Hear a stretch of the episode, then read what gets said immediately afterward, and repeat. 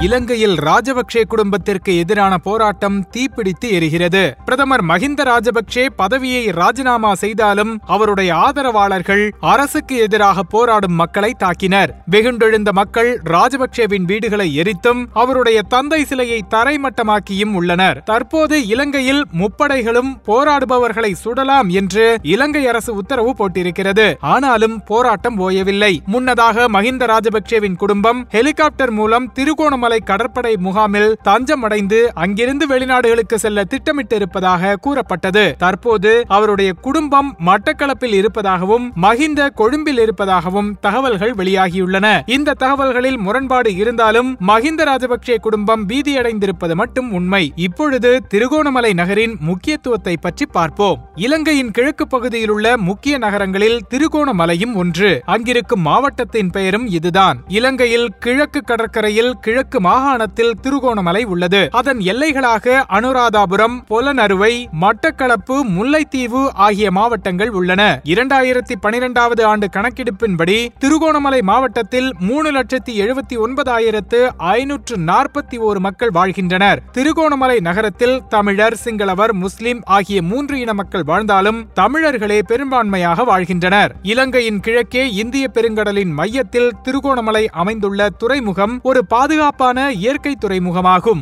ஐரோப்பிய குடியேற்ற காலத்திலேயே இந்த துறைமுகத்தை கைப்பற்ற பல போர்கள் நடந்திருக்கின்றன.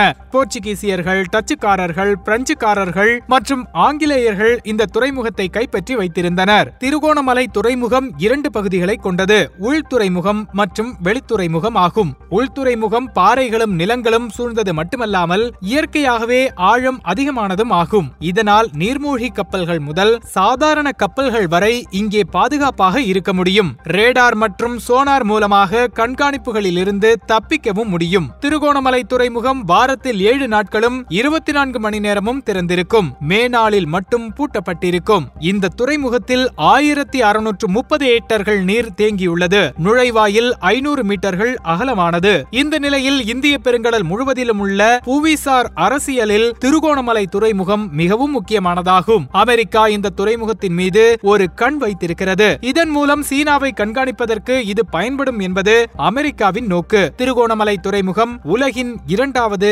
ஆழமான இயற்கை துறைமுகமாகும். அமெரிக்காவின் விமானம் தாங்கிய கப்பல்கள் முதல் பிற நாசக்கார போர்க்கப்பல்கள் வரை இங்கே அடிக்கடி வந்து செல்லும். இரண்டாயிரத்தி பத்தொன்பது ஜனவரியில் அமெரிக்காவின் நிமிட்ஸ் வகை விமானம் தாங்கி கப்பல் இங்கே நங்கூரமிட்டது. இது அமெரிக்காவின் ஏழாவது கடற்பிரிவை சார்ந்த கப்பலாகும். இங்கே கப்பல் போக்குவரத்து வசதிகளை பெரும் பொருட்டு அமெரிக்காவின் போர்க்கப்பல்கள் வந்து போகின்றன. தெற்காசியாவில் சீனாவின் செல்வாக்கு அதிகரித்து வரும் வேளையில் அமெரிக்கா புவிசார் அரசியல் முக்கியத்துவம் வாய்ந்த திருகோணமலை துறைமுகத்தின் மீது எப்பொழுதும் ஒரு கண் வைத்துள்ளது. இதை கொழும்புவில் உள்ள மேற்கத்திய தூதரக அதிகாரிகள் பலர் கூறுகின்றனர். இதற்காகவே அமெரிக்கா இலங்கை அரசுடன் இரண்டாயிரத்தி ஏழாவது ஆண்டு முதல் பத்து ஆண்டுகளுக்கு ஒரு ஒப்பந்தம் போட்டது. அதன்படி அமெரிக்க கப்பல்கள் இங்கே எரிபொருள் உள்ளிட்ட பிற தேவைகளை பெற்றுக் கொள்ளலாம். அந்த நேரத்தின் இலங்கை அரசு விடுதலை புலிகளுடனான ஒரு நீண்ட போரில் ஈடுபட்டு வந்தது. அந்த போர் இரண்டாயிரத்தி ஒன்பதில் முடிவு பெற்றது. இந்த போரில் ஆதரவு வேண்டும் என்பதற்காகவும் அமெரிக்காவின் ஒப்பந்தத்தை இலங்கை அரசு அப்போது ஏற்றது. மேலும் திரிகோணமலையில் அமெரிக்காவின் பசிபிக் கடற்படை பிரிவோடு சேர்ந்து இலங்கை கடற்படையும் போர் பயிற்சியில் ஈடுபட்டது. இத்தகைய அமெரிக்க கூட்டு பயிற்சி இலங்கையில் நடப்பது இதுவே முதல் முறையாகும். இந்திய பெருங்கடலில் திருகோணமலை துறைமுகம் போர்க்கப்பல்கள் இழைப்பாறுவதற்கு ஒரு முக்கியமான நிறுத்தம் என்று அமெரிக்கா கருதுகிறது.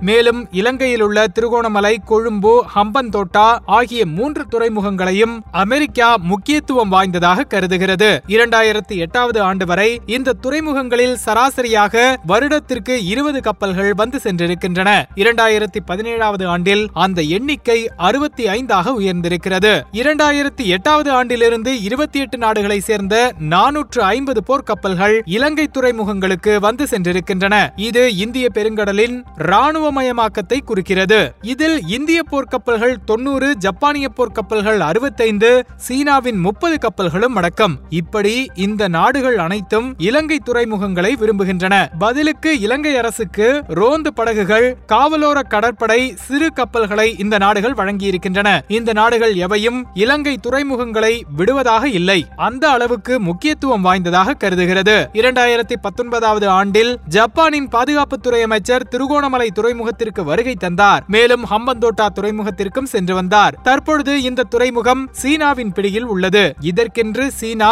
ஒன்று புள்ளி ஐந்து பில்லியன் டாலர்கள் கடன் கொடுத்திருக்கிறது. இந்த போட்டியில் இந்தியா பின்னுக்கு போய்விட்டது. இந்தியாவின் இடத்தை பிடிக்க ஜப்பானும் அமெரிக்காவும் முயல்கின்றன. ஹம்பந்தோட்டா துறைமுகத்தை சீனா எடுத்துக் கொண்டிருப்பதால் திருகோணமலை துறைமுகத்தை எடுப்பதற்கு அமெரிக்கா விரும்புகிறது. தற்போது இலங்கையில் அரசுக்கு எதிரான போராட்டம் நடைபெற்று வந்தாலும் அந்த போராட்டங்களுக்கு முடிவு வருவதை மேற்கண்ட நாடுகள் விரும்பவே செய்யும். ஏனெனில் மூன்று துறைமுகங்களும் அமெரிக்கா ஜப்பான் சீனா மற்றும் இந்தியாவிற்கும் இன்னும் பல உலக நாடுகளுக்கும் முக்கியம். அந்த கோணத்தில் பார்த்தால் இலங்கை போராட்டம் ஓரளவுக்கு மேல் போவதற்கு இந்த நாடுகள் விரும்பாது என்று சொல்லலாம். ராஜபக்சேவின் குடும்பம் போய் வேறு யார் ஆட்சிக்கு வந்தாலும் துறைமுக அரசியல் தொடர்ந்து கொண்டேதான் இருக்கும். ஆயிரத்து தொள்ளாயிரத்தி எண்பத்தி ஏழு இலங்கை இந்தியா அரசின் ஒப்பந்தப்படி வடக்கு மற்றும் கிழக்கு மாகாணங்களின் தலைநகரமாக திருகோணமலையே விளங்கியது. விடுதலை புலிகளும் தமது தமிழீழம் அமைந்தால் திருகோணமலையே தலைநகராக அறிவிப்போம் என்று கூறியிருந்தார்கள். ஆயிரத்து தொள்ளாயிரத்தி ஐம்பத்தி ஏழு வரை திருகோணமலை பிரிட்டன் கடற்படையின் முக்கிய தளமாக இருந்தது. திருகோணமலையின் கோட்டையில் பிரிட்டிஷ்காரர்கள் கட்டிய பல பங்களாக்கள் இன்றும் இருக்கின்றன. இரண்டாம் உலகப் போரின் போது ஜப்பானியர்கள் சிங்கப்பூரை கைப்பற்றிய பிறகு திருகோணமலையையே பிரிட்டனின் முக்கிய கடற்படை தளமாக செயற்பட்டது. திருகோணமலை நகர்ப்பகுதியில் அமைந்திருந்த கிழக்கு பல்கலைக்கழக வளாகம் தற்பொழுது